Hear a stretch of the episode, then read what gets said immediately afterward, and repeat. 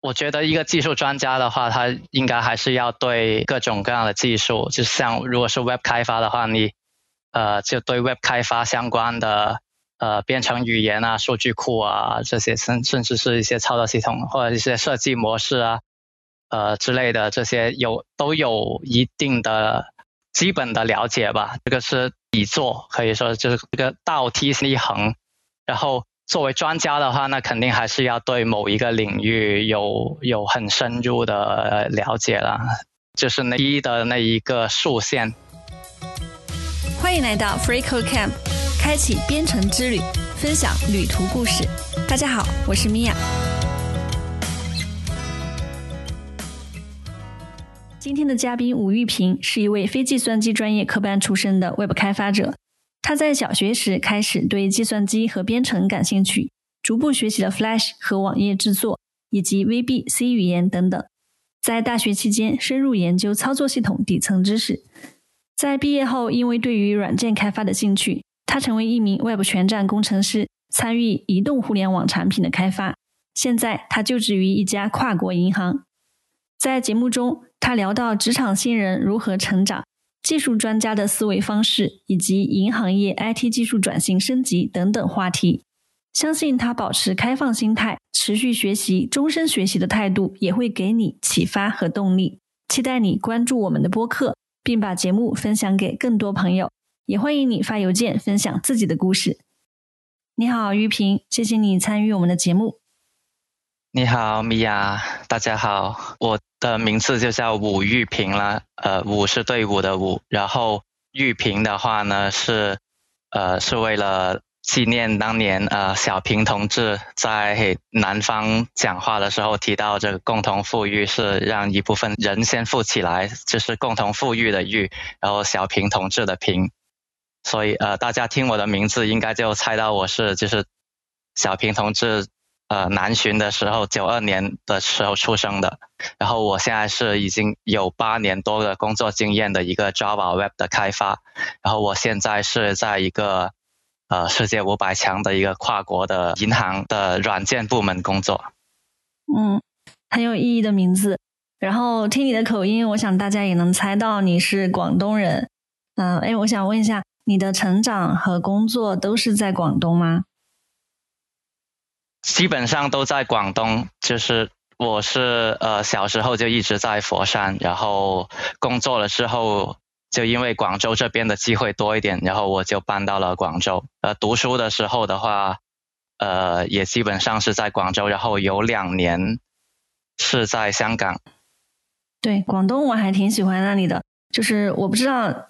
你知不知道，就是有一些街道，像那个永庆坊。还有南头古城，但是他们他们不是在佛山，嗯，因为有一些朋友他们在做社会创新，我就觉得好像那边的年轻人们社会创新的这种思路会比较前沿一点。你你知道永庆坊吗？就他们做那个老城区改造。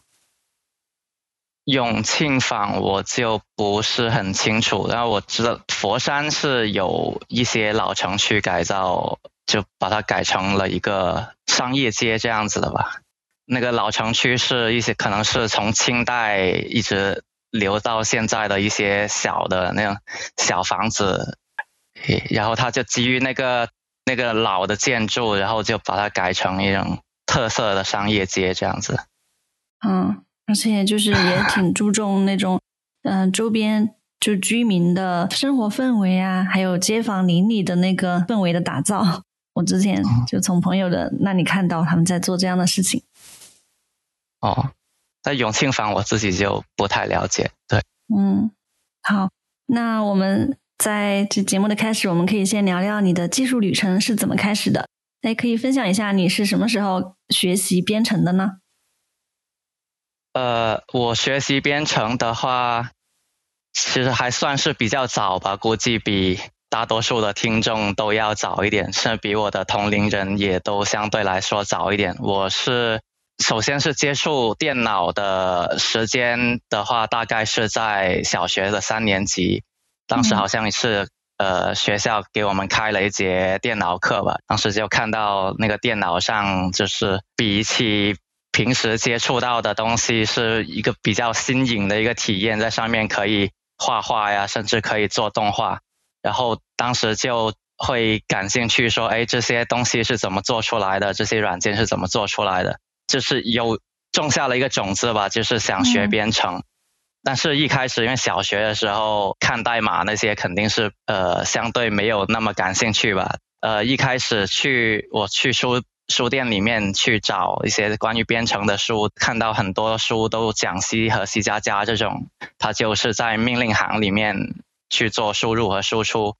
那对于我一个小学生来说，就看到这种黑框框就不太感兴趣。是。当时的话是在零零三四年左右，呃，当时的网页它还是流行那个一种叫 Flash 的技术啊，现在已经淘汰了。那在 Flash 里面呢，它是一个呃，它主要是做动画的，但是它也可以编程。然后有一本书就教我在 Flash 里面去做一些动画，然后还可以在里面编程，就是可以编程让一些里面的一些元素吧，可以呃隐藏啊、移动啊、旋转啊这样子，可以控制它。然后这个 Flash 的它的用的编程语言其实跟我们现在呃网页编程的那个 JavaScript 是很相似的，所以就是呃相当于就是在 Flash 里面就学到了呃跟 JavaScript 很像的这种编程语言。接下来的话就是，应该我也接触到了一些做网页的一些技术，就现在是很流行，就是做网页就是 HTML 加 CSS 加 JavaScript。那当时的话呢？呃，CSS 就不太流行的感觉，然后其实 JavaScript 也当时也还是很也不太成熟吧，就不像现在，因为 JavaScript 的那个那个运行时已经很成熟了，所以当时网页的排版啊一些就主要是靠呃表格。这个表格是什么意思？就是就是例如说呃你就是做一个呃网页有有它的头。然后呃，左边可能有一些什么导航栏啊之类的，然后中间是内容，可能右边又是有一些什么其他的内容。那现在的话，我们可能用 CSS 的话，就是会用到一些什么 Flex、Flex 的那些排版的技术啊，就是比较新的一些，甚至 CSS 的那个网格。当时的话，就是排版主要是要拖那个表格，就是每每一行每一列多高啊，多宽啊这样子。呃，然后到上了中学之后，我就有学习了 Visual Basic，就简称 VB 了。就嗯，呃，VB 的话就是你可以用鼠标去拖一些窗口啊、按钮啊、输入框这些，就是有图形界面的一些程序出来。然后我当时还用 VB 就写了一个求一元二次方程的这个准确解的一个程序，就是最终那个结果它可能会显示一个像有小数的，然后里面有根号的这种的准确的解。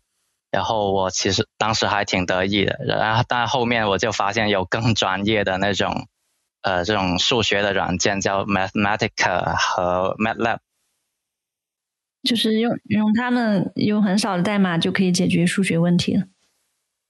对，他们是专业的数学的软件，它可以解各种各样的方程啊，甚至是一些什么微积分的一些问题都可以。嗯，对。然后到了大学之后，我就是正式学了 C 语言，就是系统的学了一门编程语言吧。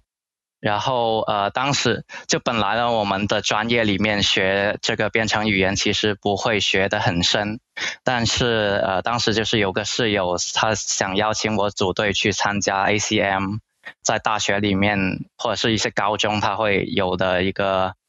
算法的一种比赛。然后当时我就我觉得我自己还没有经验嘛，但是我就说我先自己学一下，然后我就自己去。找了很多这个算法和数据结构的一些学习的资料去学习和一些练习了，然后呃这个时候我也就是发现自己是比较明确的想往软件的方向去发展，因为我们的本科的专业其实呃是从软件到硬件的方向都有，然后我就选择了软件的方向。然后呃后来就是某个 机缘巧合，我中了一个很很奇怪的一个电脑病毒吧，结果它进到我的 U 盘里面，然后呃通常你其实就是我一直有接触电脑的话，其实我一般会把那个自动播放那些关掉嘛，但是它就是可以绕过我的这些设置，然后在我插入那个 U 盘的时候呢，它自己就执行了一段应该是一些病毒的程序，然后我就就开始对哎这个操作系统它到底是怎么运行的呀？这个也是有感兴趣，然后我就也学习了一些操作系统的，就相当于是呃直接跟硬件打交道的这种底层的一些编程的一些技术。对，但是就虽然我在大学的时候就花了很多时间学这些，就是编程语言的一些这些底层的，就是一些基础的算法、数据结构，还有甚至是就跟硬件打交道的这些汇编语言这些。但是我的本科的毕业项目呢，是做的是一个，就相对来说它是呃应用层的，就是它不会直接跟硬件打交道，它是一个 Web 的项目。就是要做一个小的网站，嗯，然后就可能因为这个原因，然后我后面的工作就也是做这个 Web 开发的这个方向，对，对。但是在你大学的时候，对于底层就是计算机底层知识打下的基础，你觉得后来在你转向 Web 开发的时候，在哪些方面对你有帮助呢？对底层的了解肯定是会对这些呃应用层的编程会有一些帮助的。呃，一个是你对那个编程语言的理理解会更加深了，像呃像 Java 里面还有一些 JavaScript，其实也是它它的呃就除了基本数据结构以外，它的其他的变量它其实都叫做引用。那其实引用它是为底层是。呃，一个怎么样的一个实现的，就是为什么呃呃，在那些调用函数的时候啊，你是它是引用传递，呃，你在函数里面改那个引用，它外面不会改到外面的引用，但是你改到引用里面的那个对象，然后外面的对象就会被改变。就对于这些原理、一些编程语言的一些细节吧，还有。嗯，就是一些呃性能调优的时候，这些底层的知识就会有些帮助。对，就会嗯更容易理解。对，然后你刚刚也提到，你曾经在香港待了两年，是是因为你在本科的时候，呃，你是在大陆学习两年，然后在香港学习两年，可以分享一下在 对在不同地方念书的体验有什么不同呢？对。我的本科那个就是叫做所谓的二加二了，就是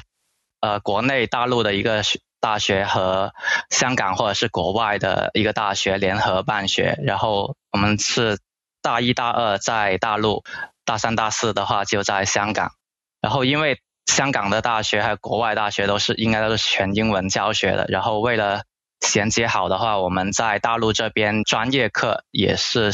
全英文的教学。那呃，整个这个学习下来的话，就会应该我们的英文水平的话，会相对一些完全在大陆的学生会相对好一点吧，我觉得。然后呃，我觉得这这个也是对我们程序员来说也是比较重要的，因为我们现在大用的大多数的编程语言啊，这些框架、这些技术，主要都是美国啊，或者是其他一些欧洲的国家发明出来的，然后。呃，他们的一些官方文档啊，或者是呃社区里面的一些问答，这些都是呃英文的文档，它会比较多。然后呃 还有一个我觉得印象比较深的点就是，香港的大学当时我们的呃上网那个 WiFi 啊都是免费的，不需要交网费。然后当时就可能觉得是香港的那些电信的设施，就是这些这些网络啊。的设施可能当时是发展的是比大陆要更加成熟一点。对，但是有没有可能它的网费已经包含在了你们的学费中？啊，也有可能。对，这是你的学生时代，就听起来是一个嗯很认真的，还有学霸的这种状态。呃，也算是吧，可能我还是觉我在学习的时候，应该还也还算是比较专注在学习上面，也没有很很多去玩啊之类的。嗯，那后来在毕业找工作的时候，你是直接就选择了 Web 开发方向吗？还是在什么契机下？就就因为你这个毕业设计？其实我刚。毕业的时候，当时一开始还是稍微有点迷茫的，因为我们的专业就刚刚也提到是从硬件到软件，呃，一个很广的领域，就是像底层的做电路的、做芯片的，然后针对芯片做编程的，就嵌入式的编程啊，像现在呃比较火的呃给那个。呃，电动汽车上面做一些那种智能的硬件，些，然后到呃软件的底层，呃，就针对着一些 CPU 啊这些去去做一些特定的优化的那些呃编程啊，然后呃，然后到呃一些底层的网络的计算机网络的一些编程，然后然后就到就是比较高的。层次是不需要跟硬件打交道的这种应用层的 Web 的开发，这些我们的本科学习都涵盖到了。然后我在大一的时候呢，虽然是明确了是往软件的方向发展，但是呃，软件嘛也有是呃分，就是刚刚说的嵌入式的，就直对着一个硬件去做开发，然后呃系统层面的开发。就是像操作系统啊，或者是驱动程序啊这种级别的开发，还有就是应用层的开发，就是像呃你做一个呃 Windows 上面那种呃 Office 啊这种这种软件，或者是 Web 的开发，就网页网站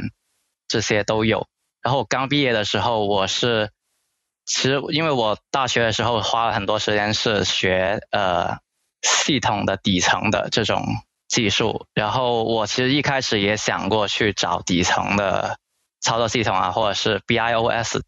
也其实也是一个系统级的这种跟硬件打交道的那种工作，但是相对来说的话，就是直接跟硬件打交道的这种呃系统级的软件的编程的工作，应该还是相对来说非常少。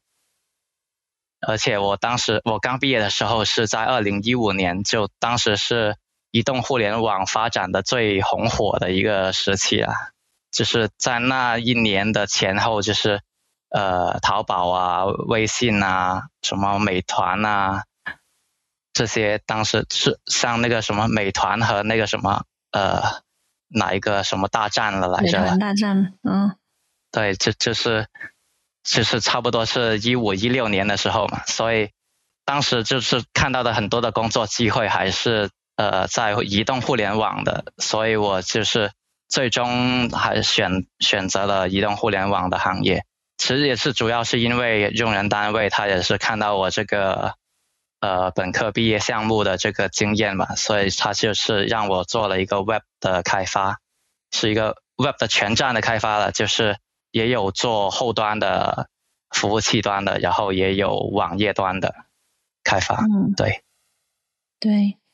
那那时候对，就像你说，是移动互联网发展很红火的时候。哎，那个期间有没有让你有没有一些有趣的项目，或者是有挑战的项目，让你觉得呃印象比较深？嗯，同时呢，你的技能也得到了提升。呃。其实我刚毕业的时候接触的一个项目，就就虽然后面是可以说是失败了吧，但是呃，对于我去学习怎么样做一个 Web 的开发是非常非常重要的一个作用啊。我刚毕业的时候是就是我们做的那个项目就是一个呃，其实他当时想做的是跟大众点评。有点类似的，但是他是想结合着那个呃蓝牙的定位，嗯，他是呃跟蓝牙的一些节点，那那把那些节点会放在是想放在那个一些商铺里面，然后就是你如果打开蓝牙的话，它会提示你啊你已经到了接近了哪个商铺，然后它会呃根据那个地点就会给你推荐一些商铺啊之类的。它是想做一个这样子的的一个应用，然后呃，它当时是呃后端的话就是一开始是用 PHP 的，然后但是它的框架的话，它就是也是用了一些。呃，后端开发常见的叫做 MVC 的一个模型，还有用到一些叫做 ORM 的一些框架了。就是呃，这里可可能可以稍微解释一下 MVC。MVC 它就是一个，就是放数据的话的模块，就是叫 model 层，然后呃做那个呃页面的渲染输出的叫做 view，然后。呃，业务逻辑的话呢，就放在一个叫 controller 的一个模块里面，是这个是 MVC。然后 ORM 的话，它其实主要就是因为我们用的编程语言通常都是呃面向对象的啦，然后呃和那个数据库的每一个表，然后每一个列，就它要有一个映射，就把每一列映射到一个呃一个类的某一个。字段里面这样的一个框架就叫 ORM。对，嗯，那那时候你也是刚踏入职场的新人，这 Web 开发，嗯，可能你在大学的时候更多的时间，你刚刚说是花时间来学习底层的这些知识。那刚开始工作的时候，会不会觉得，嗯，学校的学习其实跟这个工作的应用还是会有些差距呢？嗯，那时候你你会怎么去提升自己的实践的能力？对。确实是在找工作的时候，我就感觉到大学里面学的都是还是很基础的东西的。然后，嗯，呃，在真正工作的时候，就我找工作的时候就会看到那些招聘的一些要求嘛。然后他们当时看到，如果是 Web 开发的话，他们当时要求就是要懂所谓的 SSH 啊，就是呃。Java 里面的 Struts、Spring 和 Hibernate，呃，这个三个当时还是比较流行的框架，就是 Struts 和 Spring 就是就刚刚说到的 MVC 的框架，然后 Hibernate 的话就是刚刚说到的 ORM 的一个框架。然后这些框架啊这些东西还有呃还有前端也是有一些框架，那这些框架我所知道的，应该大多数的大学的本科里面是。不会教到这些这么应用层的一些东西，就是他还是教一些比较基础的一些编程语言的特性啊，这种他会教的是比较基础的一些技术。嗯。然后工作里面的话，他就会用到一些，就是要把你的基础的技术再去，一个是要更加结合着实际去发挥了，你要懂得怎么样在不同的场景里面去应用。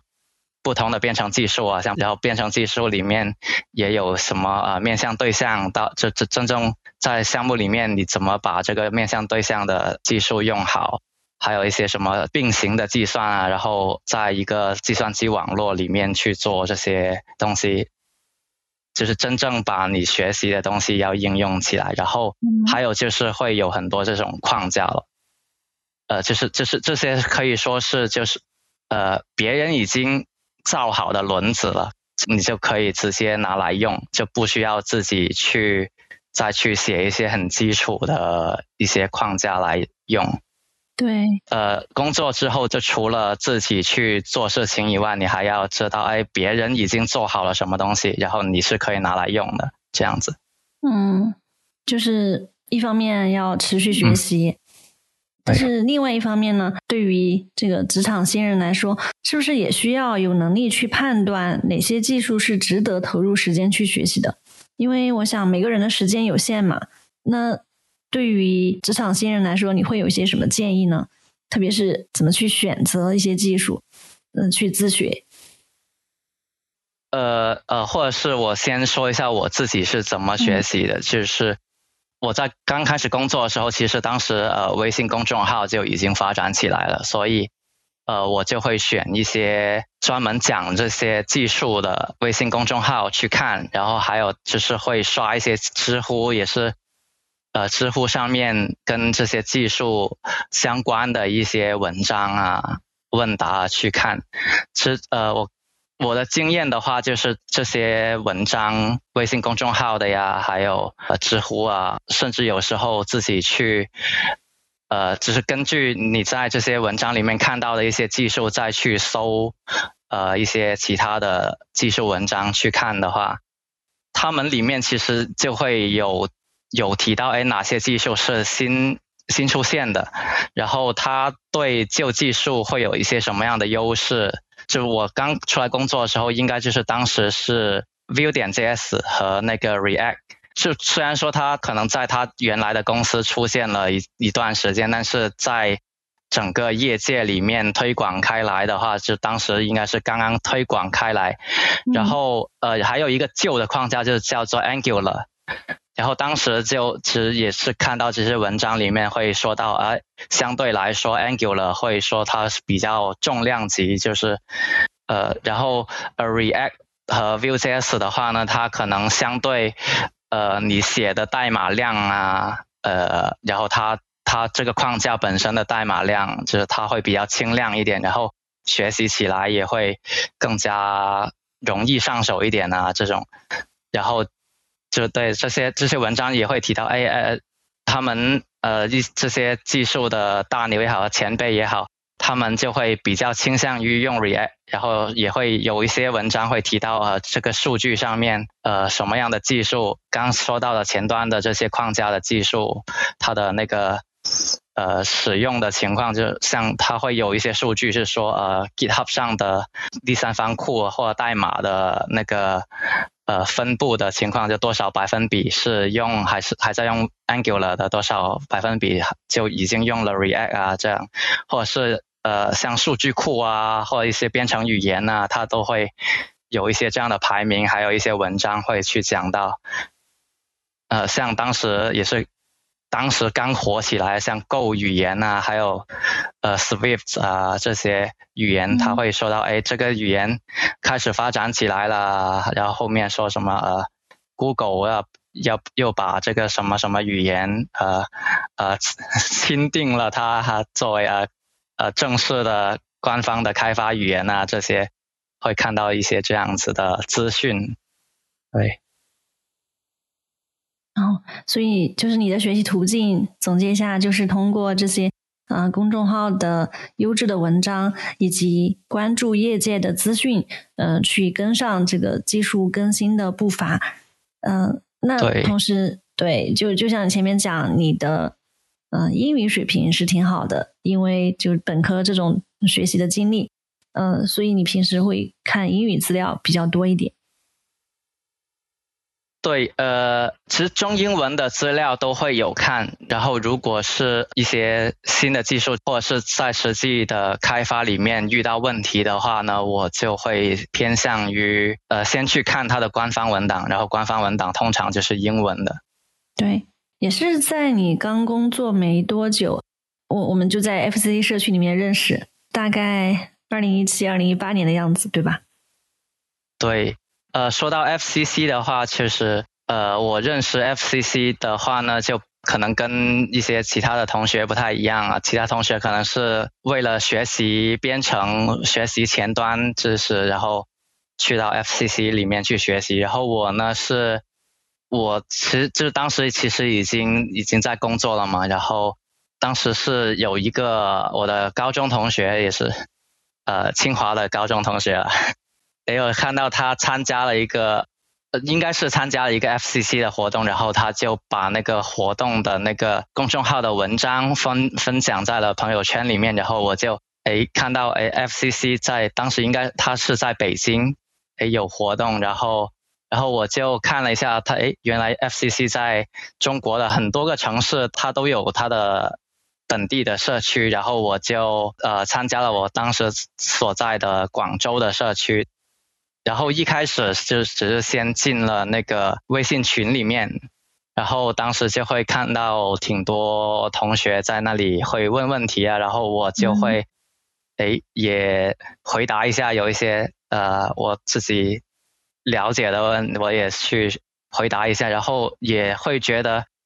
嗯，你自己懂这个问题，就是你自己真正做的时候。知道怎么做和你要跟别人诶解释清楚一个技术问题，其实呃跟别人去解释的时候会更加让你把这个你懂得的这个技术更加呃有条理的，就你要去整理一下这个思维的这个框架结构，就是这个技术和那个技术是怎么样关联起来啊？这样其实也会对自己也有一个提升的作用吧。还有就是后面也有参加到了 FCC 的一些线下的活动，然后我就觉得，哎，参加一下这些活动可能会交到一些也是同样也是做技术的一些朋友啊，可以一起交流技术啊，或者是说不定以后呃会有一些呃合作的机会啊，这样子，对，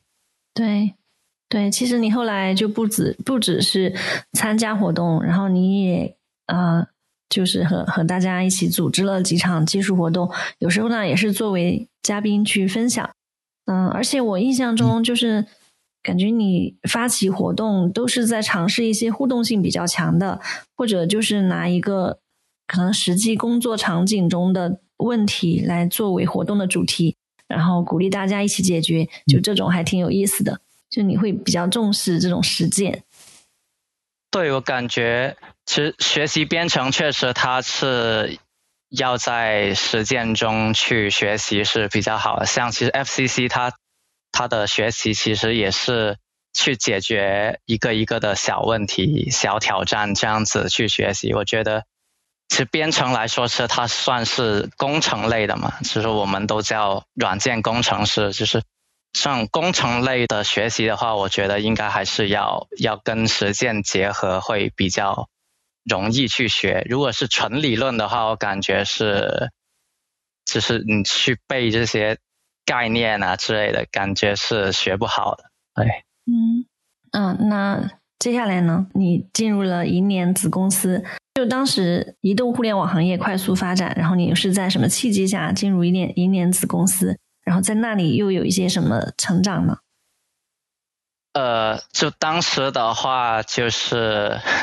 呃，其实当时是开始谈恋爱了，然后就想跟女朋友近一点嘛，然后就想换工作，然后换工作的话，其实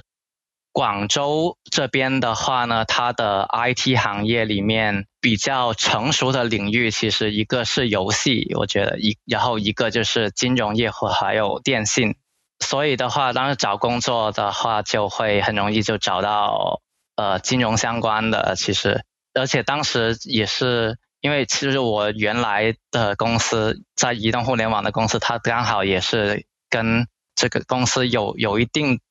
呃的合作吧。然后也是了解到有了解到这个公司，然后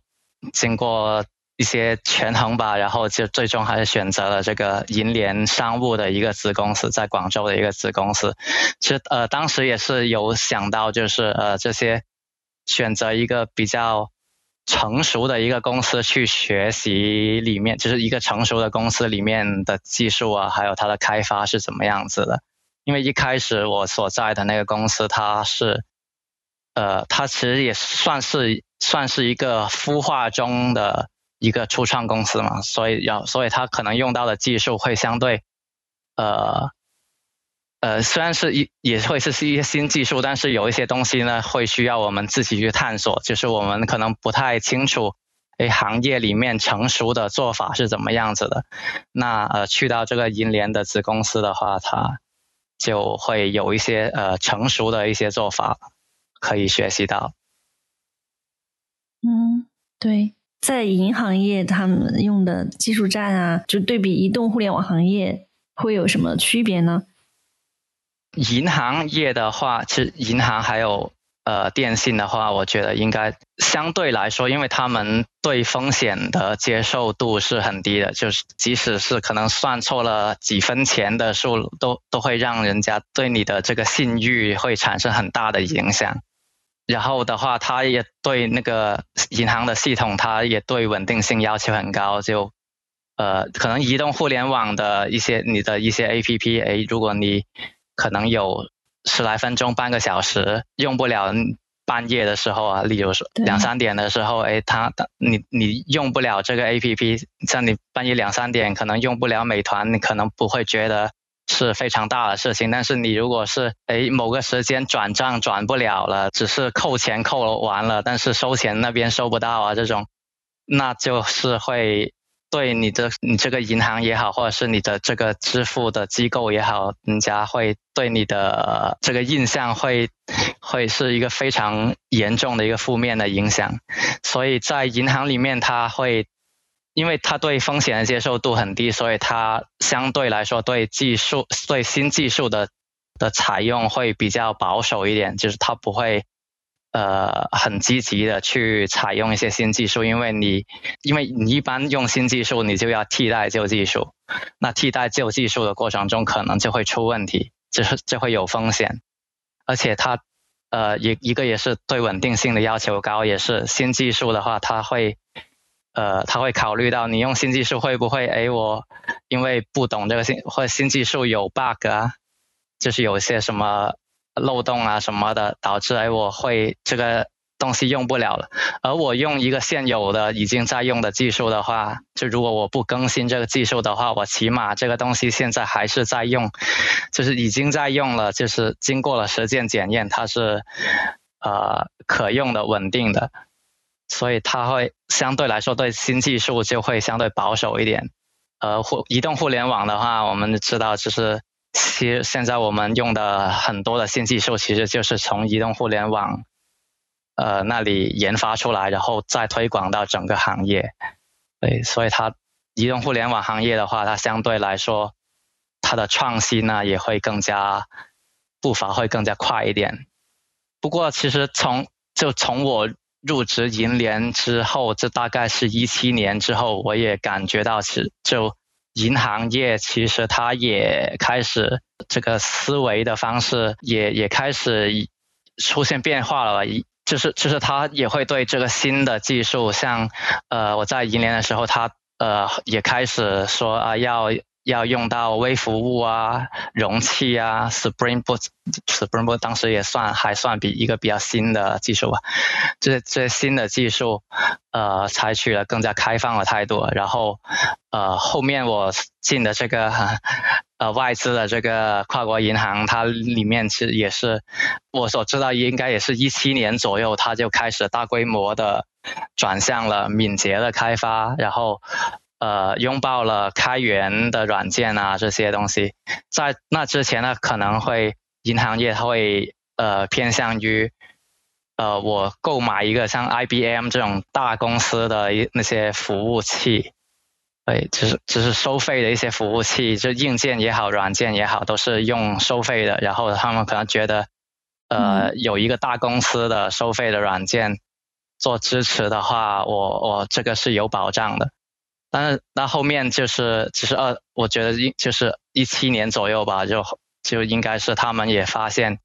诶，开源一个是开源软件，当时应该也已经是比较成熟了，就是在移动互联网方面的应用也应用了挺长一段时间。其实大家也看到移动互联网的应用，像尤其是像呃支付宝和微信这些微信支付都。用的比较稳定了，那就就是传统的这些银行啊、支付机构，它也觉哎发现哎，其实移动互联网的这些新技术其实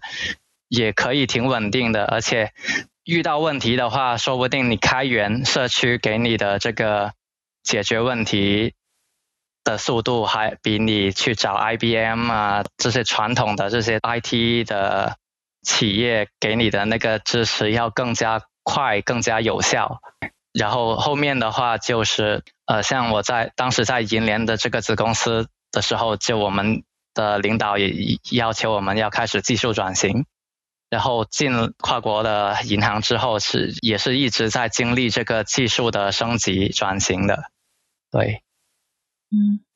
所以那时候就开始，嗯，像你说拥抱开源软件，拥抱啊微服务、云计算这些新的技术。对，嗯嗯，我想像微服务，它是在二零一五年左右，然后国内的这些大厂广泛的来拥抱微服务，呃，到现在也是一个广泛使用的呃术语，一个技术。但是你可不可以向不解释这呃不理解这个概念的人们解释一下它是什么呢？呃，另外就是新手可能会面临的一些误区是什么？就它对于哪些公司是适用的，然后哪些公司在上微服务的时候应该要谨慎一点。呃，就微服务的话，它其实它的做主要就是把一个很大很复杂的一个大的系统、大的应用。根据它里面的可能不同的一个大的功能，一个大的领域的功能，去把它拆分成一些小的，说微服务，微服务就是，呃，像大的服务，我们一般就叫单体服务了，或者叫单体应用。那一个如果是一个大的应用的话，就可能呃，业内通常用来举例子的，就一个比较好的例子可能是电商。像电商，我们里面其实会有。呃，商品的信息会有商家的信息，商品的信息，然后在交易的时候呢，就会有交易订单的信息，呃，有库存的信息，订单的信息，然后后面还会有什么物流的信息啊这些。如果在一个系统里面处理这么多的有商家信息、商户信息、呃消费者的信息啊，就是一个系统去处理这么多的。不同的领域里面的信息里面的逻辑的话呢，就很容易会在软件开发里面就有一个原则叫做高内聚低耦合，就是做相同功能、相同事情的东西那，就把它摆在一起，实现不同功能的不同的逻辑就尽量不要摆在一起。那如果是做一个单体的服务的话呢，就很容易就是会变成造成高耦合。低内聚高耦合就是会哎，可能你这个处理订单信息和商户商户信息，甚至什么物流信息的一些逻辑，你把就把它摆在一一起了。然后本来只是改想改那个订单的一些逻辑，但是你你就把什么后面的物流方面的功能或者是什么商品信息库存的这些逻辑也也影响到了。还有一个问题就是会会有低内聚，就是。呃，例如说一个计一个计算优惠的价格的一个逻辑，哎，可能这里这里写一段，然后在另一个类里面，另一个文件里面又同样写一段，然后在另一个地方它也又同样写一段。这个其实我们在呃实际的项目里面就会呃遇到，就是如果你对这些呃不同的功能的不同的业务。的代码，如果你不把它拆分清楚，不把它划分清楚的话，就很容易出现这种情况。一个就是会重复做同样功能的代码，重复出现在不同的地方。然后还有一个就是，哎，你可能因为你不同的呃业务功能的代码放在一起，然后你改一个功能就影响到了另一个功能，就会有这样的问题。然后如果是用微服务的话呢，它就会。强制让你，其实你一个服务就负责一个单一的职责。像刚举到例子，电商里面，你把订单、呃库存啊，还有商品的信息分跟分别放在不同的微服务里面，然后服务和服务之间，你像如果你订单的这个微服务需要用到商品信息的的时候，你你要去调用商品服务的那个 API。嗯，这样子的话呢，你负责商品信息的那个逻辑，我们就知道它一定是在商品的微服务里面。我们就知道我要改这个逻辑的时候，我们只需要去改商品的这个微服务，不需要管啊订单的微服务、什么库存的微服务这些。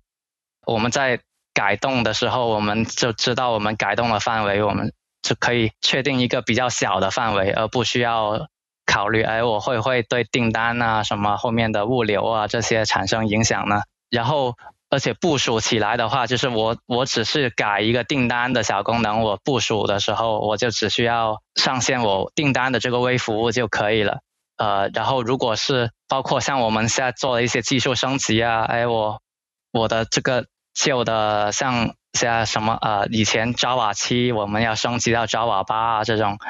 或者是甚至是哎呃 Java 的性能不是很够了，我需要用到什么 Go 语言啊这种，我要编程语言都换了，这时候如果我只需要去改动啊订单的这个服务，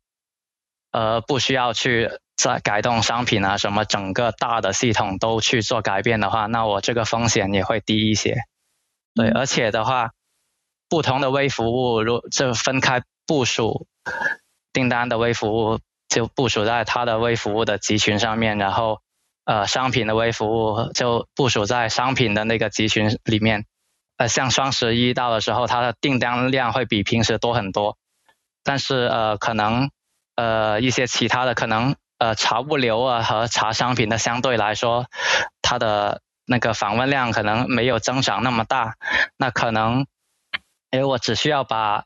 订单的那个集群，我把它扩大一点，我用多一点的机器给订单。但是商品那个，就是我在拓展的时候，我不需要同时的都是呃拓展一一百倍的机器这样子。我可能商品只需要拓展到三四倍的机器，而订单的话，我就拓展到一百倍的机器，我就可以管理上啊成本这些都会容易去管理一点。对，就是。在微服务的架构中，可能每个服务都有自己的数据库。但是，我想对于新手来说，正确的去拆分，嗯，就是去理解把哪些独立的服务拆分出来，这个应该是挺关键的。它需要充分的理解业务的边界啊，而不是好像对于每一个小功能都去创建一个微服务。这样的话，系统就会过于碎片化。是这样吗对，这个也是做微服务的时候需要，也可以算是微服务的一个呃相对来说的劣势吧。就相对于单体来说，就是你要对这个业务的边界非常的熟悉。是通常的话，可能就是需要这需要一定的经验了。嗯。呃，而且的话，就是呃一个应用分成了不同的微服务的话，就是对。很多个微服务进行一些集成的测试啊，然后呃部署了之后，就是也会多一些像网络的开销，然后注册服务发现的一些这样子的开销也会呃相对来说多一点。对，这个也是要会考验到技术人员的这个经验呐。对，嗯，对。那再后来，你加入了一家跨国银行。嗯，也是你现在所在的公司。嗯，你可以聊一下你现在在这个新的环境中，你的工作日常是怎么样的吗？呃，我们这个软件开发的话，其实工作日常应总体来说是差不多的，就是都是要呃需求的分析啊，然后那个技术的一些分析、影响的分析、技术的设计，就是做一个新需求的话，你就要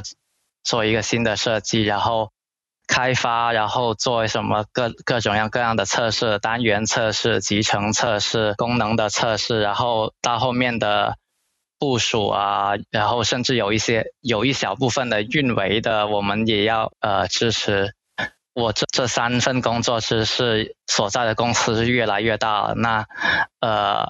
大的公司的话，它的可能分工会更加细一点，就可能业务的就那个需求分析和那就是像。这种跨跨国大银行，它会有专门的专门的人去做这个叫做呃 business analysis，就需求分析师，他会有一个这样子的业务分析师这样子的岗位去去做这个事情。如果是小公司的话，那就是开发可能开发自己去做了。然后后面的测试运维，这个也是呃在银联还有呃现在的这个。呃，大银行它就会有不同的团队或者是不同的人去做测试、做运维。小公司的话，那就是就是变成你自己要懂测试，要懂运维。呃，大公司的话呢，你你开发虽然是不呃不用懂那么多吧，就是不需要那么专业在呃这么专业的测试的技术、运维的技术，但是你就变成有很多。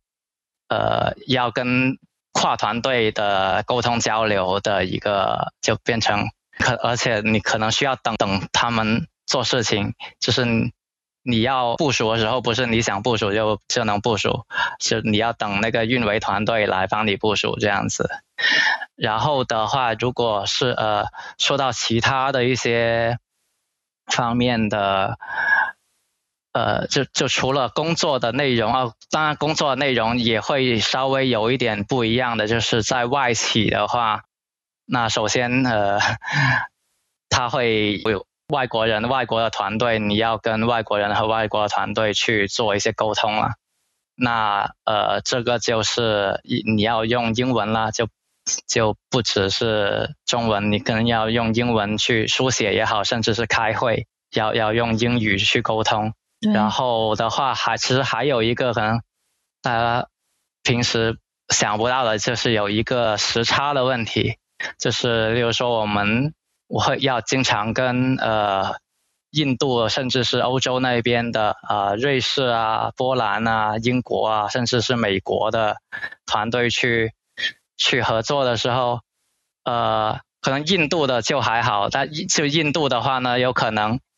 呃，我们的吃饭时间他们想找我们找不到，然后到我们下午上班的时候就到了印度的吃饭时间，我们想找他们就找不到，然后。呃，更麻烦一点的可能就是呃，像英国的，甚至是美国的，那因为他们的白天就是我们的晚上了，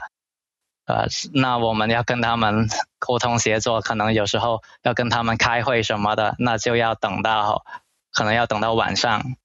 啊七八点钟，甚至是更晚的时间。嗯，对，对，但是但是你其实，在公司里面还有一个角色，就是推动技术更新。是是这样吧？就上次聊到这个，对，呃，哎，我想问一下，就是在推动技术更新的过程中，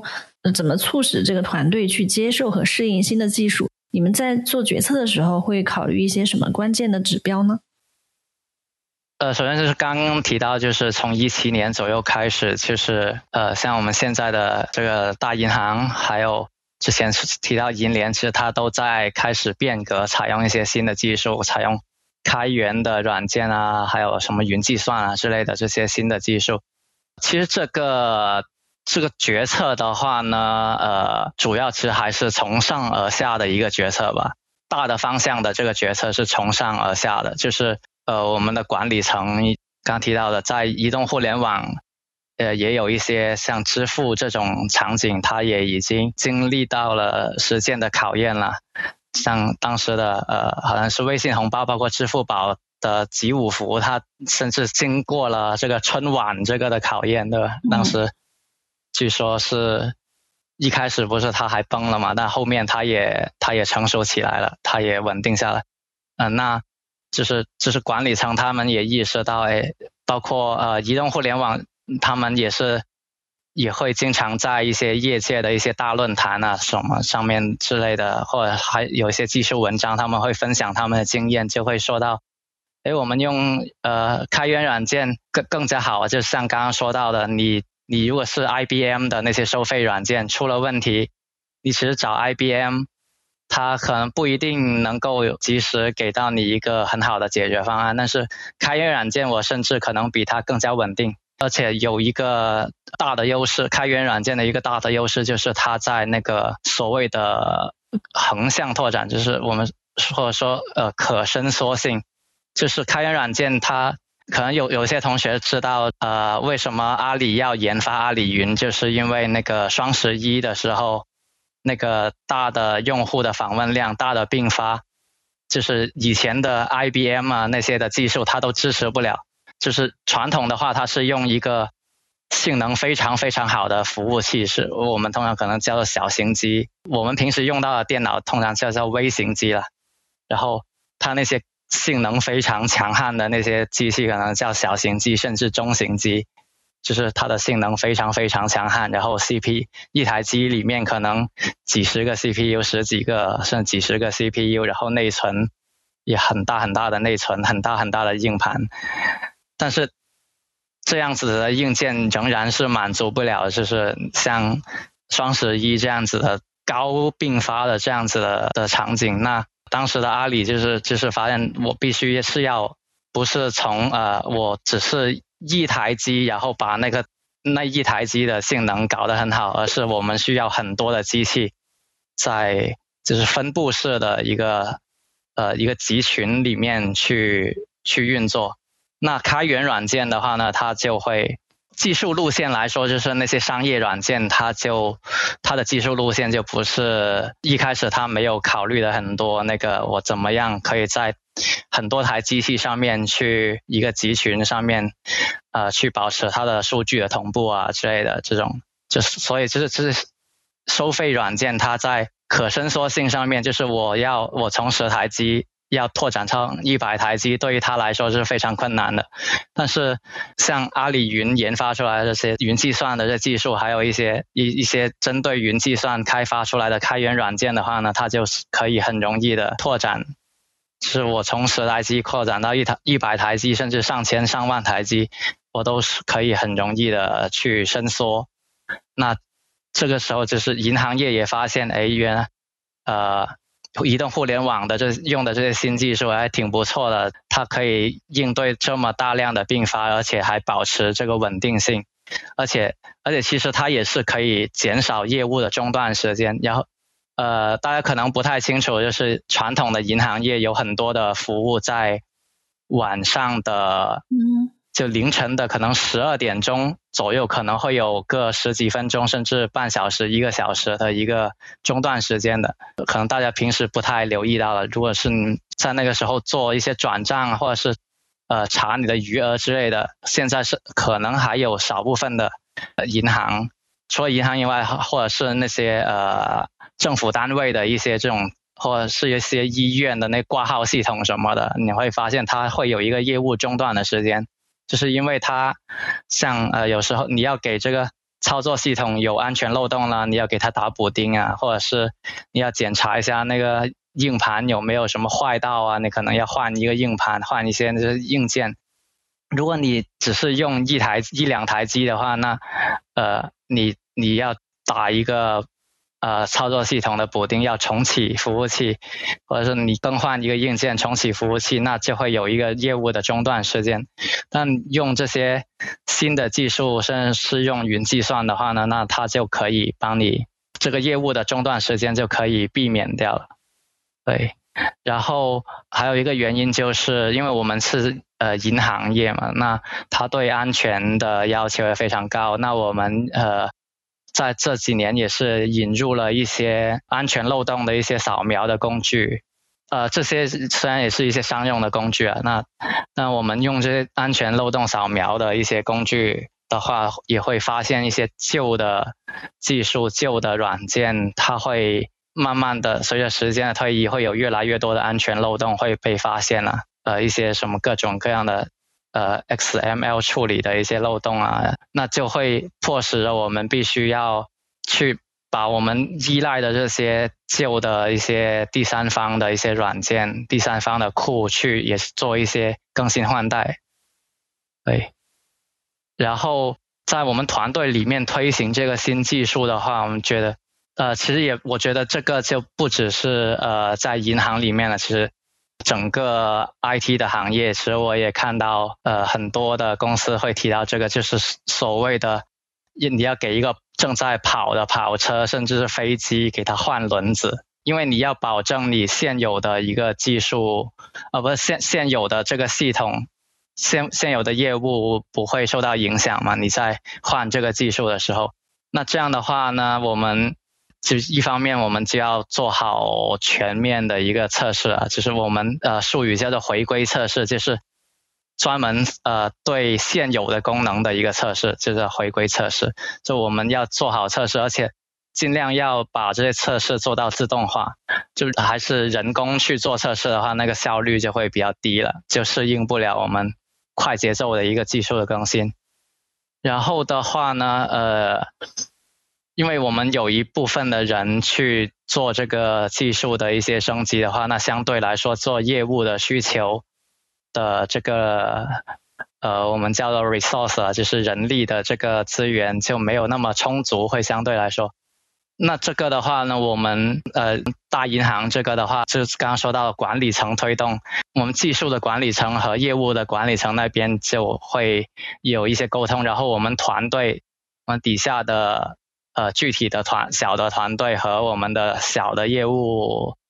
呃，用户那边也会有一定的沟通，就是跟他讲，我们这个技术升级了之后，呃，会使我们的系统的维护成本会有一定的降低啊。那以后做需求就不会变成越来越慢，因为越来越多技术在积累在这里，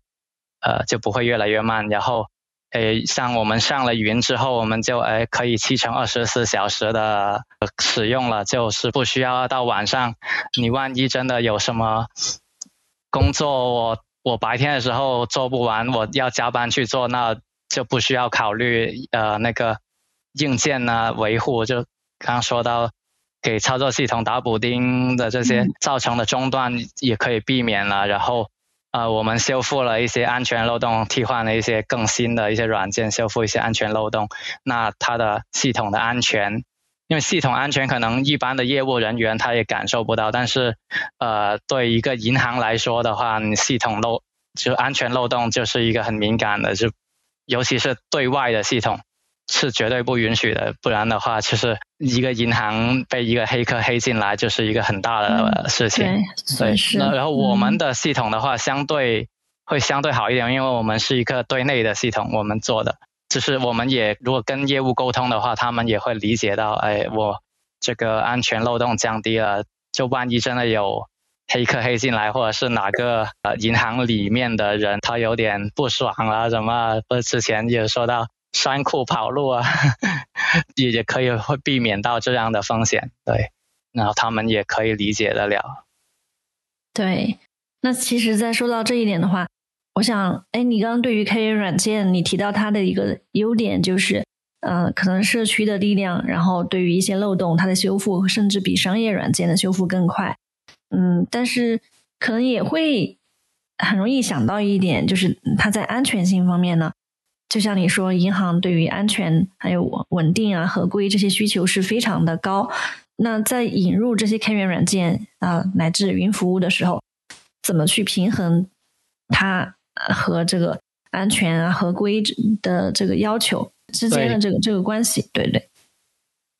呃，就是米娅说的很到点了，就是银行。其实我们用开源软件也不是呃所有的开源软件都是可以用的。我们公司里面会有一些专门的呃安全的团队、网络安全的团队，或者是软件的安全的团队，会对它的安全性做一些分析。然后我们呃刚刚也说到了，我们会有一些商业工具，呃我们叫做 Nexus 的一个 Nexus IQ 的一个一个工具是。对这些开源软件做一个安全漏洞的扫描，就它会从一些呃各种呃官方的，像是其实呃美国的安全部是有一些呃会维护一些呃软件的安全漏洞的一个列表，呃或者是像一些谷歌这些大厂，它也会维护一些它的呃安全漏洞的一些列表，那它就会。呃，根据这些安全漏洞的一些列表的话，它会它会去扫描我们用到的这些开源的软件有没有在它那个安全漏洞的列表里面。如果有的话，那它就会给我们有警告啊，然后会让我们要必须把这个安全漏洞这些要把它替换掉，这个这个用新的版本的东西替换掉，甚至是整个这个库不能用了，这个软件不能用了。这样子，然后像云服务的话呢，就是我们其实只就公司的话，像这我们这种大公司的话呢，它其实我们只只是跟呃全球最强的四家云计算去合作的，就是就分别是哎呀亚马逊云，呃 AWS，哦微软的 Azure，然后 Google 的那个 Google Cloud 和阿里云。就是我们只跟这 这四个最强的这个头部的云计算厂商去合作，然后这些头部的云计算厂商，一个是它其实也有到现在的话，应该都有十年至少十年的这个云计算领域的一个经验了，然后而且他们也有专门为我们金融行业还有一些呃政府的行业的，它的。专门定制了就是更高安全性、更高可靠性的一些服务。然后，呃，我们在用云计算的时候，其实我们我们有专门的呃一些网络架构团队啊啊，网络安全团队各种的安全团队会，他们会把那个架构设计成非常的呃严格，那个网络，尤其是像那些网络的访问，它会有一层一层的那些呃虚拟网络的一个隔离，还有虚拟网络之间有很多的防火墙这些的隔离手段，它会最大限度的就是呃限制你只有啊授权的人可以访问得了那一那一块的网络这样子。后，呃，刚刚也提到，这就除了安全方面的话呢，其实我们还有一个合规性的要求了，尤其是数据合规的一个要求。呃，例如说，我们呃，大家可应该有了解到，就是中国最近有出台了一个法律法规，就是存储个人个人信息的，呃，中国公民的个人信息必须存储在中国境内。然后，呃，其实更早一点的话，其实，在欧盟和美国其实也有类似的法规。相对的来说，像我们要存储呃中国公民的这些数据的话，那我们就要选，通常就会选阿里云，然后选在中国的数据中心去存。然后，像如欧盟那边的话，那我们就就得选择是欧欧盟那边的呃亚马逊或者是谷歌云或者是。微软云的呃机房在欧洲那边的呃机房，如果是瑞士，像瑞士大家可能知道瑞士的那个对个人数据的那个管理也是非常严格，它应该是很早就规定了数据，首先是肯定是不能出境的，而且甚至是政府去审查也是很难的，所以它像瑞士也会有专门的瑞士的数据中心，我们。即使我们在用云计算的时候，我们也要专门去使用放在瑞士的那个的数据中心去做，就是把我们放在云计算的那个云的那个瑞士的数据中心里面，这样子。哦，所以就是作为开发者，在这样一个跨国的大型机构工作的时候，其实也需要对嗯各地区的数据法规要有深入的了解，然后。呃，可能在你们设计或者实施解决方案的时候，都需要考虑到，对吧？是，呃，我们开发本身的话，可能就不需要很熟悉，但是我们会有一定有一些基本的了解，然后会有呃其他一些合规的团队会在架构的设计阶段，还有就是最后在上线之前，他们也会有一个审查这样子。嗯，对，说到数据的话，嗯，不知道你们现在会采用什么数据库？就是几大数据，嗯嗯，因为我们的系统现在主要还是用那个关系式的数据库了，因为我们知道现在，呃，除了关系式数据库以外，还有一些叫做 NoSQL、Not Only SQL 这种，呃，所以，当然我们暂时的话，我们的系统暂时还是用呃关系数据数数据库，然后我们就是之前呢是用 IBM 的那个收费的数据库，然后最近的话就是。我们公司的方向就是拥抱开源了。那我们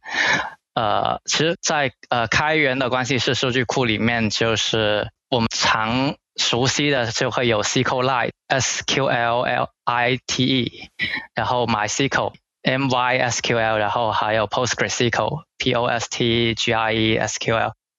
呃，然后还有一些呃基于 MySQL 的一些呃衍生的一些数据库，像什么 MariaDB 这些。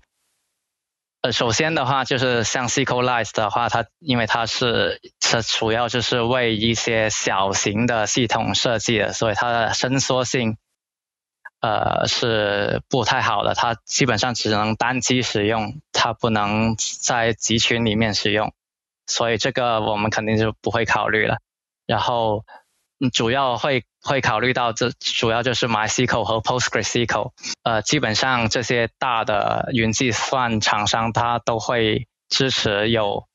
呃专门针对 MySQL 和 PostgreSQL 的，或者是兼容他们这两种 SQL 的那些数据库。就云计算的数据库的服务，但是呃，MySQL 的话呢，就是我们知道国内的 互联网企业是很喜欢 MySQL，但是呃，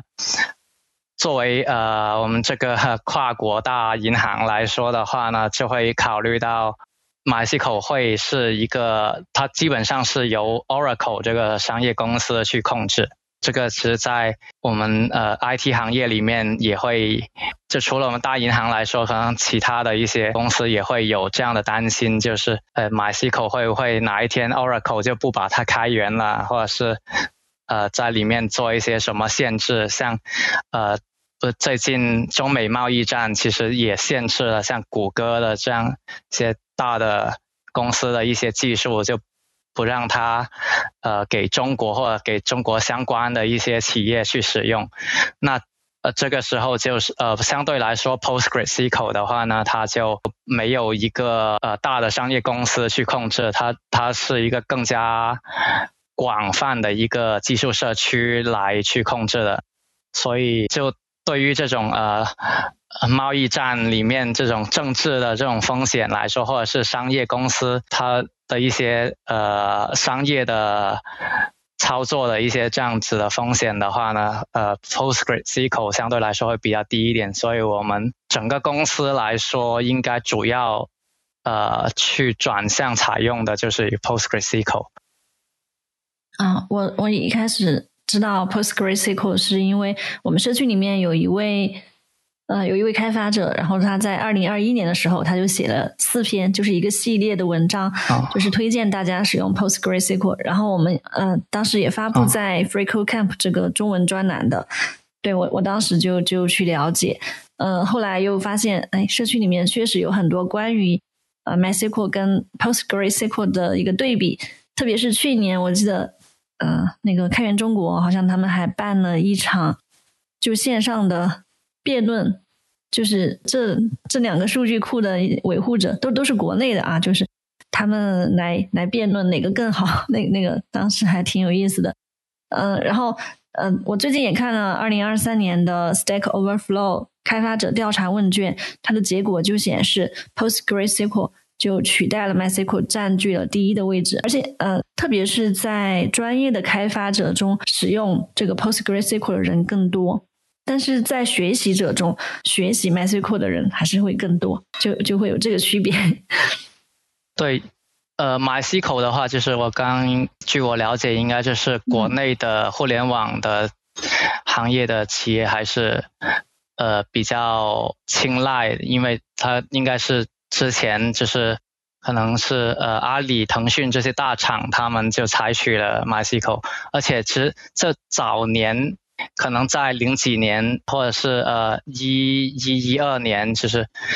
可能十年以前吧。就是当时因为 MySQL 它的底层的存储的那个数据结构，它是对于某一些呃顺序的查询里面，它的性能会更高一点。对，然后 Postgre 的话呢，其实在最近的十年来说吧，它它的性能也有很大的发展，然后而且呃也有一些像它对那个 SQL 标准的。那 C 口其实是有一个国际标准的，然后它对那个国际标准的遵守是更加好，就它兼容性更加好。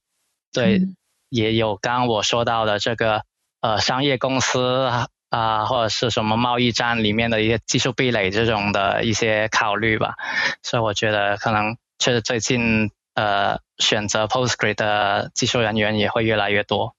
嗯，好，那我们接下来聊一下。现在非常火的人工智能，它不知道就对于人工智能在银行业的应用，嗯，你有没有一些了解？比方说，呃，我们最熟悉的肯定就是智能客服这样的应用，就很早就有了嘛。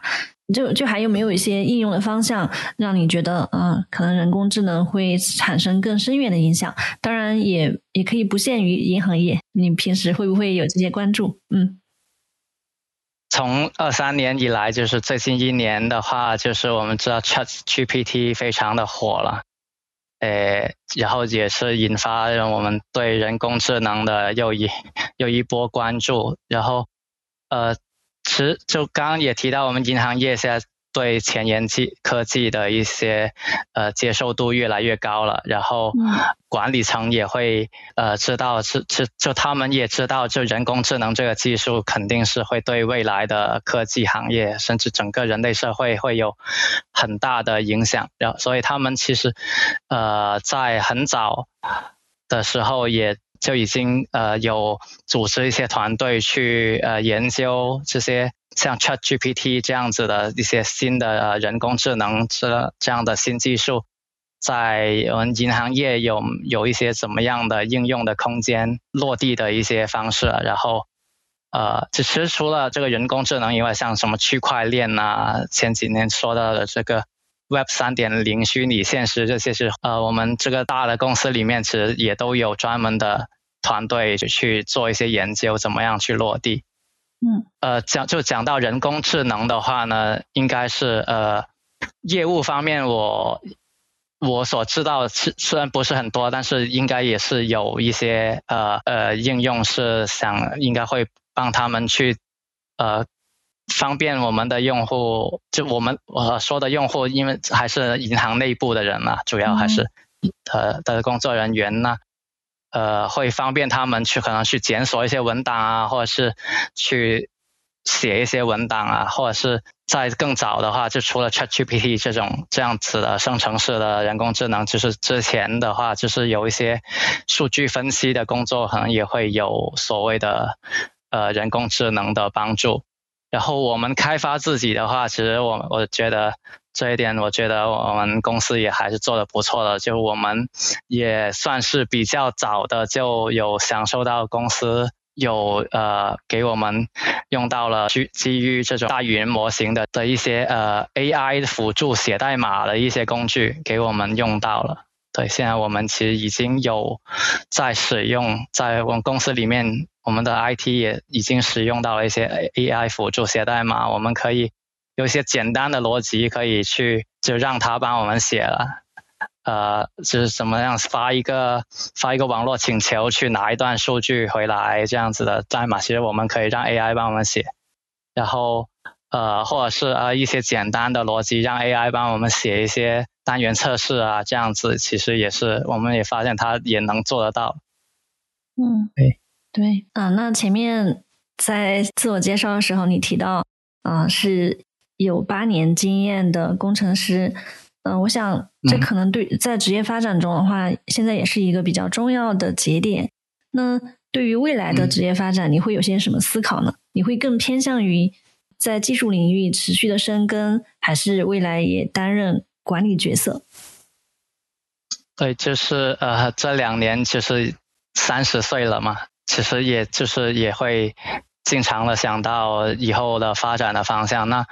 呃，是作为我们这种呃开发工程师来说的话，是也基本上是啊，可以说三条路吧。啊，第一条路呢就是转行，去去开滴滴送快递啊。不过这个这个我们就不讨论了啊。然后呃，剩下就是两个主要的方向，一个其实是管理方向，一个是还是在技术里面深耕。那呃，管理的话呢，呃，它是需要比较强的沟通的能力，还有项目管理的能力了。那沟通的话，那你呃，如果是到了管理层的话，那通常你不会做 CEO 的了，那你就要去向上沟通。你你上层还会有老板，那然后。呃，底下的话会有你的下属啊，就是向下也有沟通。然后同一级里面，你可能还要还得跟其他的团队的的 leader 就会有一些沟通啊、协调这样子。呃，然后项目管理的话呢，就是你要有很强能力去评估好呃各种什么设计啊、开发、就需求分析啊、开发、测试啊、部署啊这些的。你要多少人、多少时间？然后我们团队可能比较轻松一点，那对于很多团队来说呢，可能业务方面的压力会很大，或老板的压力会很大，就是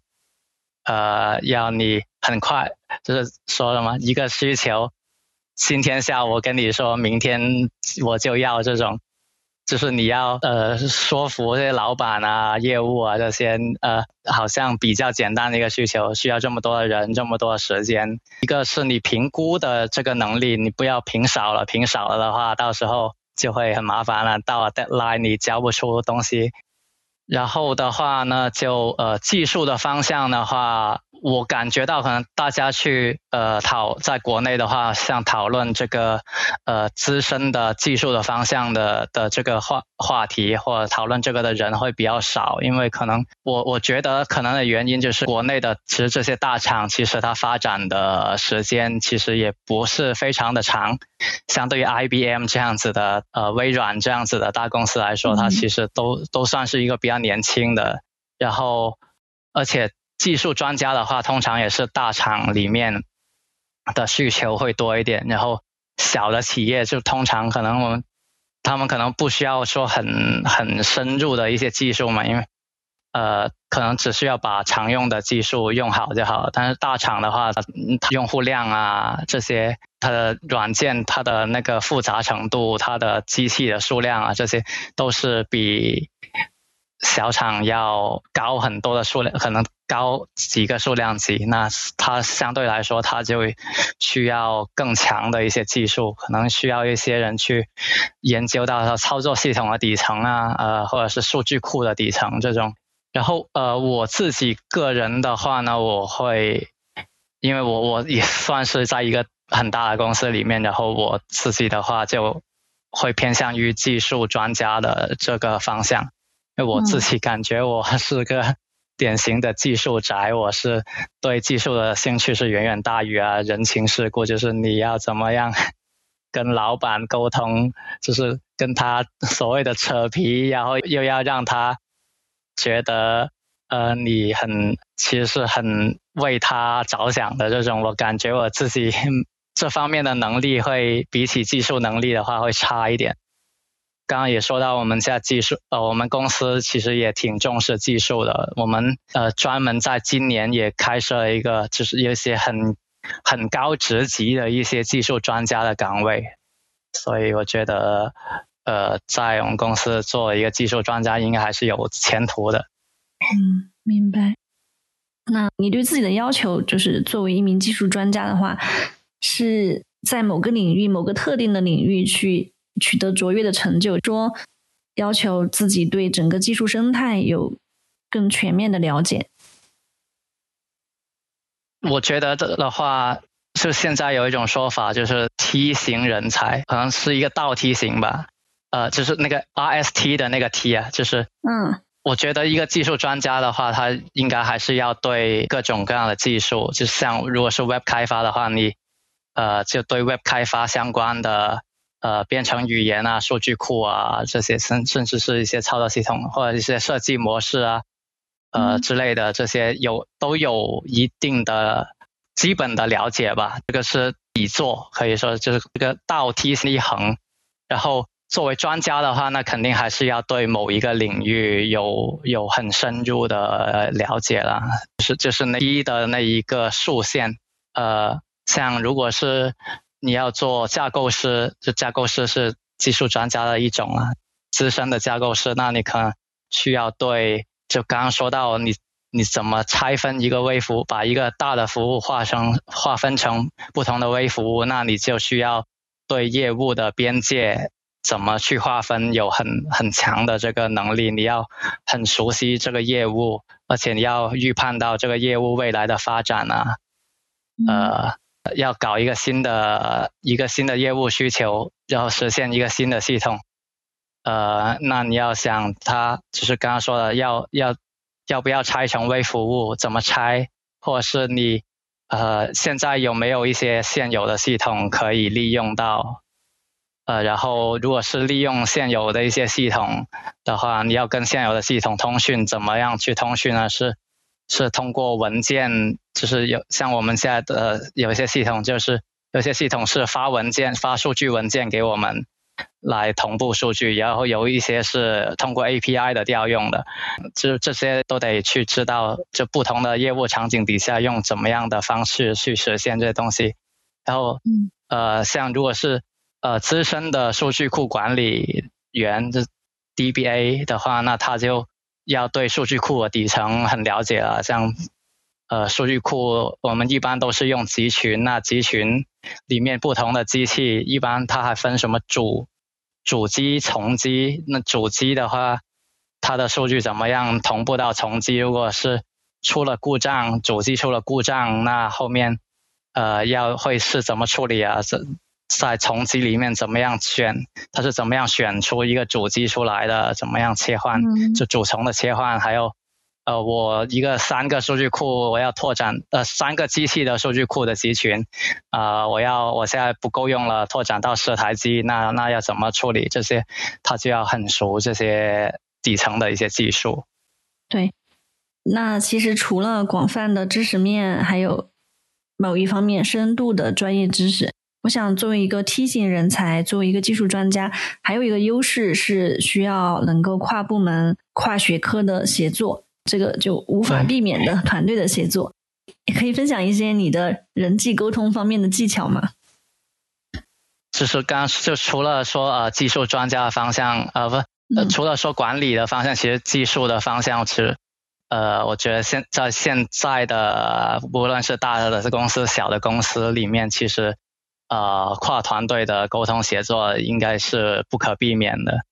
像我们这种大公司的话，就尤其明显。我们开始的时候，呃，要跟架构师那边架构的团队啊，网络安全的团队，这个刚刚也也有提到了，就是架构师要要确定那个架构啊，像你呃，数据摆在哪里啊，这些呃。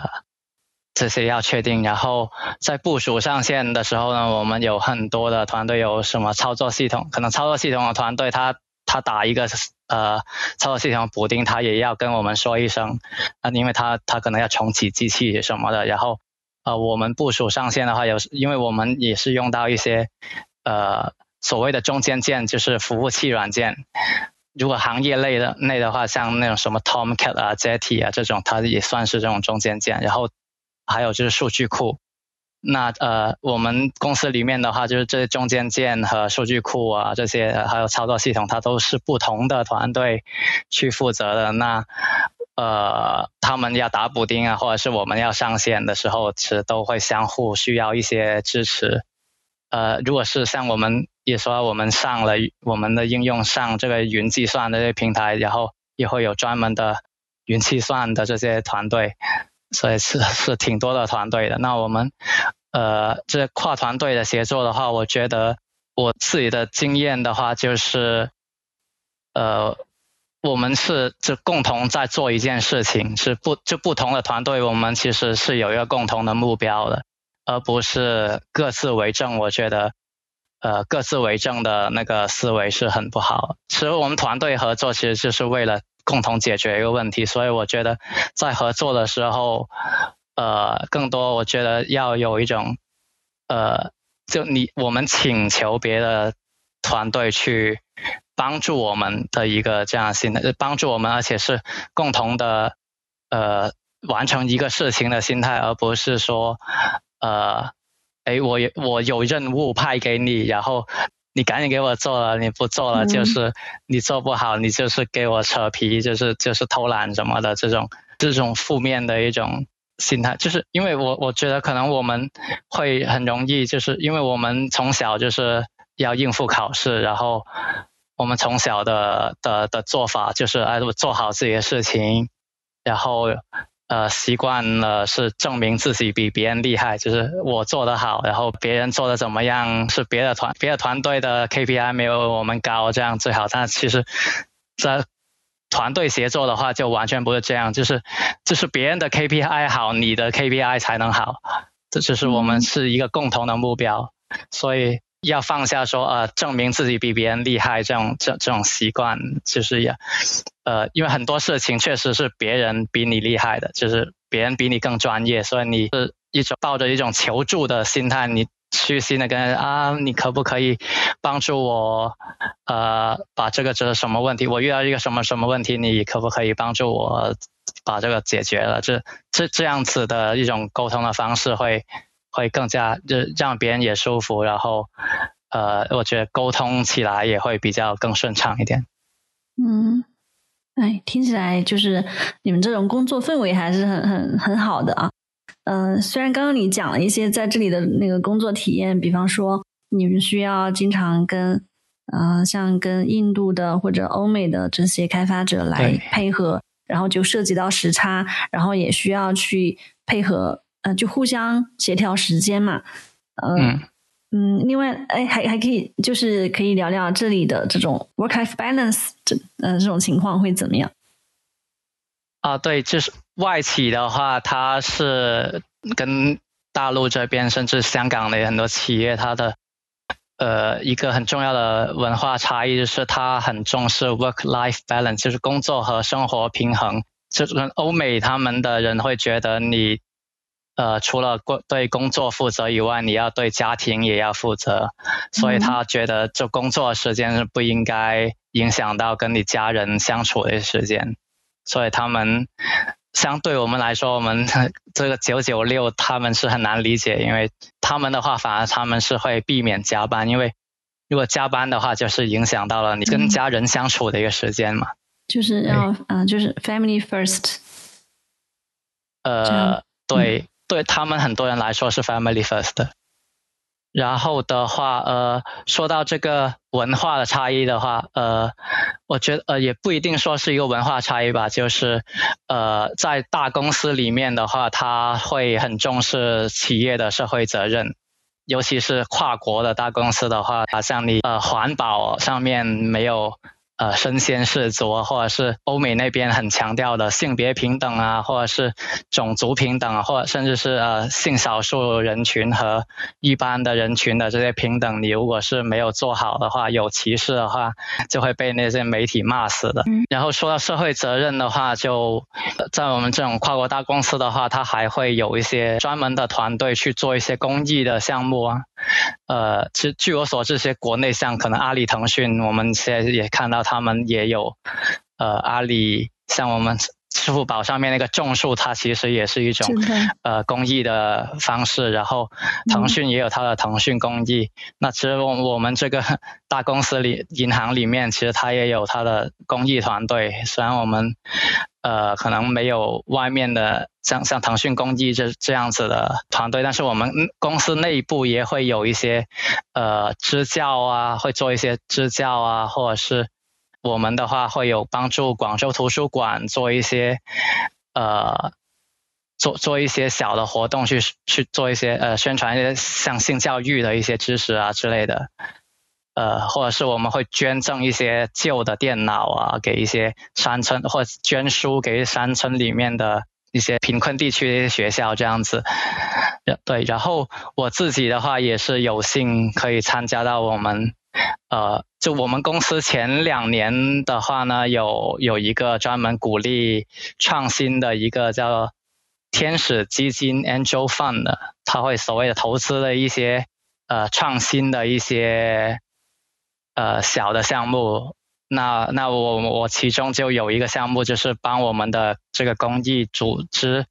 去做一个报名，还有统一些统计报名数据啊这样的一个小程序。对，而且而且这个小程序我在里面是用到了用到了一个叫做低代码的一个框架，我觉得这个框架挺好，叫 JECG 的一个框架，就是它呃它已经做好了一些低代码功能，就是你。如果是开发一些简单的功能的话，你可以很快速的，不需要写代码，你只需要在上面配置你这个表单，然后它就有有些基本的呃呃创建啊、删除啊、编辑啊、列表查询这些功能，它都已经帮你实现好了。对，甚至是有些报表的功能，它也很很快速配置一下就可以实现，就不用写代码。然后写代码的。也可以，就我觉得这个框架是挺好的。然后还有就是，我们也用了一个所谓的跨平台的一个框架去开发了一个微信小程序。虽然我们最终是 只是用了微信小程序，但那个框架也是它其实是可以同时开发到安卓、iOS 啊，这是这些的平台上面的软件。就是这个项目的话，又既支持了公益，然后也让自己学到了一些技术啊，这种我觉得蛮好的。啊，你你刚刚说可以支持各个平台那个开发的，嗯，是 Uni App 对吧？对，是的。对，那个框架叫 Uni App。对它，它真的挺不错啊。其实很很多人都都提到这个，然后我我自己也在用。嗯，然后你刚刚说的那个，嗯，J E J E E C G，对，J E E C G，哦，它是专门面向小程序开发的一个开源的低代码框架吗？呃，不只是小程序，其实其他的，就是它有一个很强的后台管理的。那那个功能就是，就它已经帮你实现好了，像不同的方式的用户登录，像你可以用邮箱登录，可以用短信验证码登录啊，这些用户登录功能，然后用户的权限角色，然后就是刚刚说到的一些，哦，还有呃，用户有什么部门啊，这些的一些很基本的一些呃管理的模块，嗯，对。一些模块，然后什么文件上传的模块，然后跟它也有一些什么跟微信小程序、钉钉啊之类的的一些集成的一些功能，它也有。它那我们没有没有用到很多，其实。好的，我们前面聊了这么丰富的工作和学习的经历，我们现在聊一点这个轻松一点的。嗯，在生活中，在你的业余时间，你有一些什么兴趣爱好呢？呃，首先的话，我很多时间是在养兔子了，这个可能呃相对来说，可能就是在宠物里面算是比较小众的一种宠物吧。就是呃，兔子的话，我好像是从小我就喜欢兔子，因为我也不太清楚我是为啥了，但就是然后我是从工作之后就基本上就是在养兔，然后养垂耳兔，养了一直是在养一只垂耳兔，然后。呃，前段时间应该是前两年，就是之前那个就生病去世了，然后我现在又领养了一只。对，垂耳兔的话呢，其实我觉得大家去看垂耳兔的照片，应该也还也会觉得它很长得挺萌的。然后还有还有可能还有一点就是说，呃，兔子不会发出叫声，然后它也不会很粘人，它是 完全靠肢体语言来跟人交流，然后。这一点我觉得跟我这样的 社恐的 I 人很像，就是是内向人很像。我现在搜他的照片，确实很萌。对，对，然后呃，还有我觉得有点，我觉得挺神奇的，就是它不会叫嘛，它是不会发出什么叫声，然后感其实它的表情的话，好像也不会像猫那样子，感觉表情很丰富，但是它的肢体语言还是能够让你。很明显感觉到他，呃，心情好，心情不好。嗯。对他心情好的时候，他他可能或者是他他想要你给他喂他点零食啊什么的，他就会他趴在兔笼上面，他的小手会趴在趴在那个笼子上面，然后给你一种他的。就是有一种很渴望的眼神看着你的这种感觉，你他好像有是有点怕人的，然后如果你一直要给他什么擦身体啊什么的，给他剪指甲什么，然后他会很害怕，然后他就会用个屁股对着你，啊，这圆圆的屁股对着你。那那你会把它就是放出来在家里面跑吗？还是在笼子？有时候会放在放出来在家里跑一下。但是通常不会放在外面，因为我我之前试过放到外面草地上的话，好像会有蚂蚁爬到它身上，所以就后面还觉得算了。哎，那兔子就是我们印象中兔子就是吃胡萝卜，它还还会吃什么零食？呃，其实兔子主要它的主食是吃干的草，嗯，对。它其实是吃牧草，然后呃零食的话，其实也是可能是一些，可能对于我们来讲，可能是属于压缩饼干吧，就是一个草饼，或者是基基本上也是草做成的，然后可能就是对他来说可能会感不知道他是不是觉得更加甜一点点吧那种，或者是有一些呃有一种可能。有点像榨干了的甘蔗，但是它又不是甘蔗，叫甜竹，可以甜味的甜，竹子的竹，对，可以给它磨牙，就它既可以磨牙，而且也也可以吃，对。嗯，有意思。那像一般一只兔子，它的寿命会有几年呢？呃，我看到的资料说的是五年到八年，对，通常是五年到八年。然后我现在这只的话就是三年左右，然后之前的前一次的那个是四年，养了四年，不过它是生病了，后面是。嗯，对。另外，我其实前两年也从你的朋友圈看到你在练咏春，这个也是这个是传统的一个呃，对这个传统舞就是呃，因为大家知道也是呃，我是佛山，然后佛山那边其实就是咏春拳的一个比较呃流行的一个地区了，然后也是刚好，其实我。我学这个咏春拳，就是我高中的时候看完那个电影《叶问》，然后就跟我的学去去聊到这个电影，然后他就说：“哎，我刚好我爸爸就是教这个咏春拳的，然后然后我就去找了他爸爸，就是到了他的爸爸的拳馆里面去学，对，也学了挺长时间，不过。”呃，最近这两三年的话，就会比较少去了，因为一个是那个拳馆在佛山，然后我现在住在广州的话，来回不是很方便。然后还有的话，就是最近最近几年的话，由于某种种原因吧，就是学习咏春拳这种传统的武术的成年人就感觉比较少，然后主要都是小学生去学，然后就。就练习起来吧，就没有那个可能没有很好的练习的师兄帮着你，对，嗯，听起来不错诶，就是小学生会去学，感觉是一代一代传承下来的一个技艺。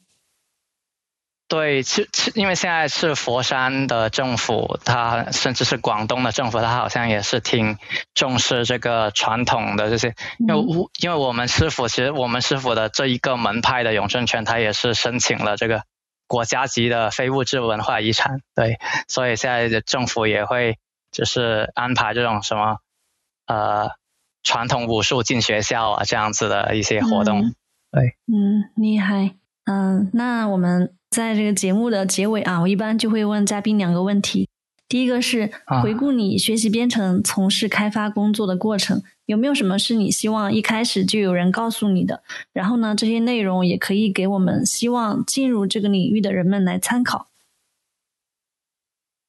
呃，我自己的话，这这个是我一个踩过坑的一个经验了，就是我觉得。就是可能很有一些呃刚踏入职场的人，他会觉得，哎，什么我在工作里面遇到什么样的问题，我要我是要优先自己去解决的，然后什么问题呢？是我要我优先去问一下同事，就很快可以解决。然后我我的经验的话呢，就是纯技术的问题的话，是就先尝试自己去解决，自己去。上网去搜一些资料啊，所所谓的百度一下、Google 一下，或者去 Stack Overflow 上面搜索一下这种，因为因为纯技术的问题的话，就感觉是你上网搜索的那个效率其实很高，就是有呃，你搜一下基本上就能找到那个解决方案，然后反而你去请教同事的话，就可能会占用到他的时间，和会打断他的工作啊，这样子就就会。给同事的印象就是啊，这么简单的问题还来问我，去百度一下就好了。这种，就技术的问题呢，是是这这种情况的。但是，呃，非技术的话，尤其是业务我知识相关的，就是你你这个系统之前这个业务逻辑是怎么样子的这种问题的话，我觉得是最好就不不不要自己去啊，我我我看我去看代码，然后看个半天。去去理想去理清楚它具体是怎么样，可能我觉得这个是反而你去请教同事的话，他会很更容易的跟你讲清楚。反而如果是你自己去看代码的话，我就我就试过自己去看代码，是看了半天看不懂，然后而且很容易理解，可能理解会有偏差。偏差，嗯，理理解有偏差的话，你到时候做出来东西可能就就会有很多问题啊，这样子。就我也试过有，呃，我自己或者是其他同事，就是业务的问题没有问清楚，或需求啊这些东西没有问清楚，一些资深的同事，然后哎自己做做出来，结果呃不不符合那个要求，对，这这样子就反而反而那个效率更低，所以反而这种问题的话，就是你反正你百度也百度不出来了，对吧？然后这种的话，你反而你去问同事会有一个更加，呃，就就即使你你可能如果怕呃打扰到同事的话，你可以先跟他约个时间，对这种，我觉得也是就是。跟同事之间的有时候可以，就是你如果是有，尤其是新入职的时候，有很多问题想要问同事的话，你如果怕打扰到同事的话，你就可以约一个时间，然后呃把你的问题记下来，然后统一去问这样子。对，那嗯，我觉得你这个思维方式特别的清晰，就是技术问题和业务问题，什么时候该去问同事，什么时候该自己思考啊，特别的清晰，嗯。那么，在你的人生旅程中，有没有一条持续指引着你的座右铭，或者是人生信条，可以分享一下呢？呃，我觉得我的信条的话，可以说是，呃，一个是乔布斯乔帮主的说的 “Stay hungry, stay foolish”，呃，然后我再加上呃，再补一句就是 “Keep open-minded”。就是翻译过来是求知若渴，虚心若愚。还有就是保持开放的心态。就是我觉得，呃，保持开放的心态和你去虚心学习是是相辅相成的。之前也聊到很多，我们一直在呃技术上面做变更，在升级。就从找工作到一直到现在，我也发现不断的有新技术出现，然后我们要学习新的技术，还有一些新的呃好的一些工作方式，像说敏捷，然后敏捷里面也有分呃不同的敏捷的方式啊，这种呃甚至我们现在最近也讲到企业级的敏捷，就是除了小团队的敏捷，还要企业级的敏捷啊，这种嗯这这些呃。工作的方式啊，像什么领域驱动编程啊、测试驱动开发啊，这这些新的工作方式，我们都要学习。然后，习要学习新的话，那我们不可避免也要打破一些旧的技术或者是旧的观念。嗯，经常我们是一上来就写代码，就是拿到需求之后一上来就写代码。那呃，业界里面推荐的做法是，你要先写那个单元测试，先先写测试用例。在写测试用例的过程里面，呃，梳理清楚那个需求，然后你再去写代码，这样子就是你可以呃考虑到更更加呃细的这些需求的一些细节，就不会呃出错，就开发出来东西不会出错。还有什么呃领域驱动开发啊，这些也是需要打破旧的那种简单的呃。MVC 的分层，然后要变成呃按照不同的业务的边界去做这种像微服务啊这样子去做，而不是什么业务都放在同一个应用里面去做这样子的思维，就只有摆脱一些旧的思维，你才能接受一些新的思维。对，还有就是敢于走出自己的舒适圈嘛，因为我感觉到呃。因为不断的有新技术出来，就学新技术也是有点累的，会 就是嗯，有挺多的新技术去学，尤其是我们是一边一边真正做项目，一边然后又引入一些新技术的话，可能有一些人就会有一些抵触情绪，觉得啊怎么又又要变又要变？但其实我觉得这个变化是不就是不可避免，就是要对改变也要保持一种开放的心态吧。对，我觉得今天挺荣幸能够听到你这么长时间的一个分享。嗯，我们这个录音大概两小时，然后就像你说，你可能你对自己的评价是一个呃技术宅，那我想你平时会花很多时间来研究技术。那今天能够听到你这么详细把自己的这些经历啊、经验啊分享出来，我觉得特别的感谢，然后也祝福你。二零二四年一切顺顺利利，然后能够在技术的世界更快乐的探索。好，谢谢玉萍，谢谢，我也很荣幸能够在 FCC 这个播客上面去分享。哎，谢谢大家，谢谢收听，希望你喜欢这期节目。FreeCodeCamp 最近上线了很多关于编程和英语的新课程，接下来呢，我会专注于英语课程的编写。同时将新课程翻译为中文。中文播客会暂停一段时间。谢谢大家支持，期待第二季再见，也期待你把节目分享给朋友们，我们一起带给更多人启发和动力。如果你感兴趣和我一起翻译新课程，请查看修路子中的贡献指南。我们第二季再见。